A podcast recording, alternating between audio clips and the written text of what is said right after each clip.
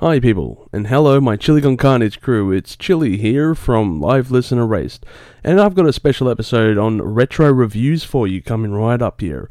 This episode is on the song Children by Robert Miles. You know, this song. Yeah, you know it. So, let's get retro and go back to a simpler time. A time when Cheez TV was airing Dragon Ball Z. A time when dance music was still in short pants at a time before mumble rap.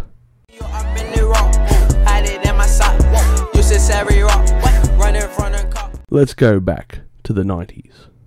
Before we discuss the 90s dance scene, I think it's important to have a parallel, so I will use Skate 2000 as this parallel. Why this company that is long obscured to time?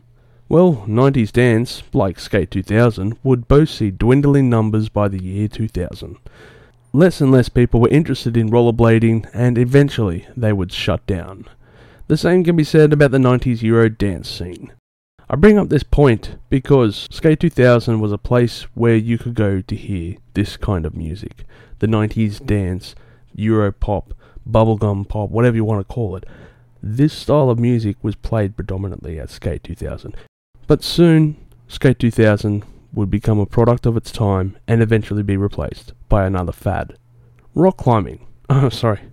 I meant techno.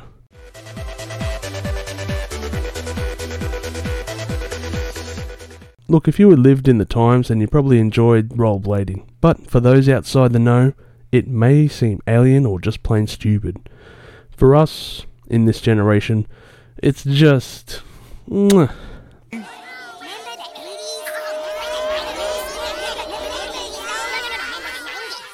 It was the tits. You know what, despite the scene aging like sweaty skating socks, I like to look back on it fondly. And some of the songs from back in this time aren't too bad, but I'm looking at it from rose tinted glasses, of course. But the one song that withstood the test of time for back then was definitely Robert Miles' song, Children. And it stands a head and shoulders above the rest. It may not have had a lyric to remember like the chorus to Mr. Vain, or the repetitive of Born Slippy Nuxx, but what it did have was one of the most well written and well known piano intros in recent times. And this stroke of genius would forever cement its legacy. First things first, this song was recorded on a measly budget of £150. Imagine writing a song that would earn you millions for the rest of your life for the cost of about a week's worth of Uber Eats meals. It's fucking crazy. Okay, now here's another crazy feat. This song was written as a kind of musical PSA for driving. I know you think that's crazy, but hear me out. In Italy, during the 90s rave scene, the weekends had a particularly bad scene for ravers driving after going out and then falling asleep behind the wheel. So Robert Miles went out and wrote this song to be played as a last track in clubs to calm down the patrons. And I'm not sure how much of an influence it had on the scene, but this song does have a calming effect, that's for sure. The other major factor for the creation of this song was a photo Robert Miles saw of a child in the Yugoslavian war in the 90s, and it makes me wonder in the current times if we could blast this song at the border of Russia and Ukraine and we could all just calm down a minute, or have a giant rave party, one of the two. Well, it's wishful thinking. The other thing that springs to mind actually post writing this script is one of the video clips available for the song of Robert Miles' Children actually portrays a child just sitting in a car going past the world. And I'm thinking this is a nod, obviously, to the two things that I've just mentioned. So, interesting little fact, I guess. It's an odd little video, and I'm sure I'll play it right about here now as a reference point. The other video clip, of course, is just a rave party. But anyway, I digress. So, why did this song peak? Why did it hit the right chords?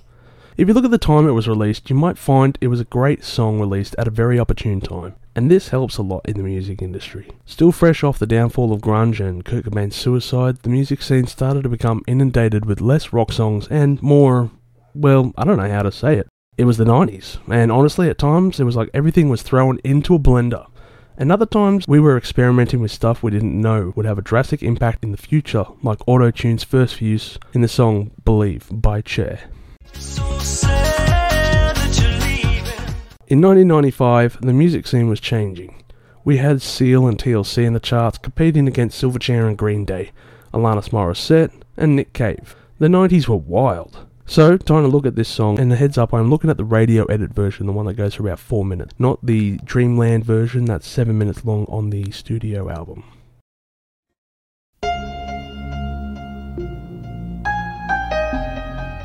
The intro is very simplistic and not part of the four pop chord structure, surprisingly. The piano plays the chords D sharp, B sharp minor, and F minor, which invoke a very specific feeling in music, which is a sense of sadness.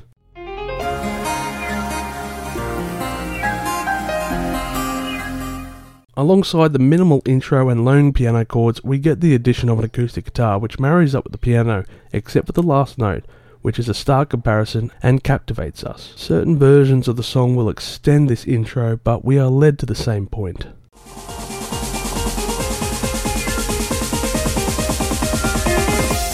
And before we get into the song, Into the thick of it. we get to the build up before the drop. It's funny to hear how much the drop has evolved over 20 something years. But think of it back then. A hugely catchy song plays on the dance floor, allowing the intro to build hype before the build up and the drop.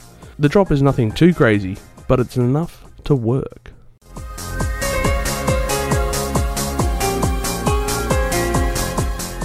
This part is simple. We have a basic techno 1 2 beat with bass and snare played out over the top of a simple dance beat at 137 beats per minute. This is repeated for the song with some variations. For example, towards the end, the instruments stop and only the bass drum is heard playing while the song builds back up.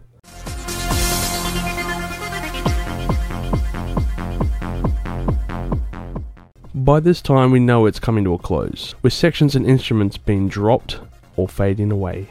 Overall, this is a simplistic techno song that has stood tall over time, and I think there are a few reasons why. First of all, its intro is instantly recognizable, kind of like Led Zeppelin's Stairway to Heaven. From that first chord, you can tell the song apart, and if it is a song that can be remembered for its three chord intro, then that makes it a superior song. Also, the songwriting itself is stereotypically a blueprint of what dance music still does in today's scene, and this style will never go away. It might be a simplistic version, but that doesn't make it bad. In fact, in the EDM world, that's perfect. It allows for songs to build, progress, and become something new. This song is interesting as it was released at the perfect time and showcased one of the many major 90s techno songs that would go on to influence future electronic music. I'm sure many may remember it fondly. The musician himself would release an album shortly after, this song called Dreamland, and it's an interesting collection of songs similar in style. I don't know if I could really recommend it.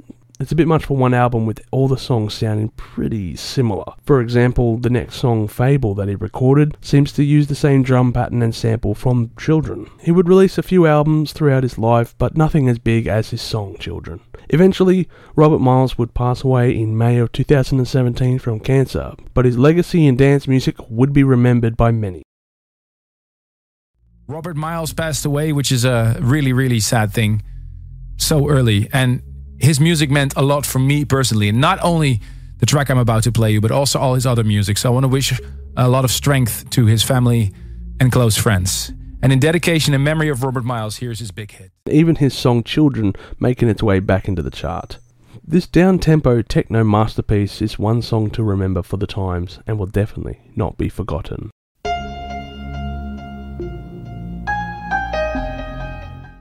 Hope you enjoyed this episode and have a safe Easter weekend. If you're planning to drive anywhere, maybe play this song to keep yourself awake and not hype yourself up so that you won't go to sleep. Well, this is Chili signing out for the retro review. If you've enjoyed this video, please drop a comment below and tell me what I should do next or give me a bit of feedback. Like this video as well. Share it with your friends, share it with your family, share it with everyone actually, and have a great weekend overall. And everyone, stay spicy.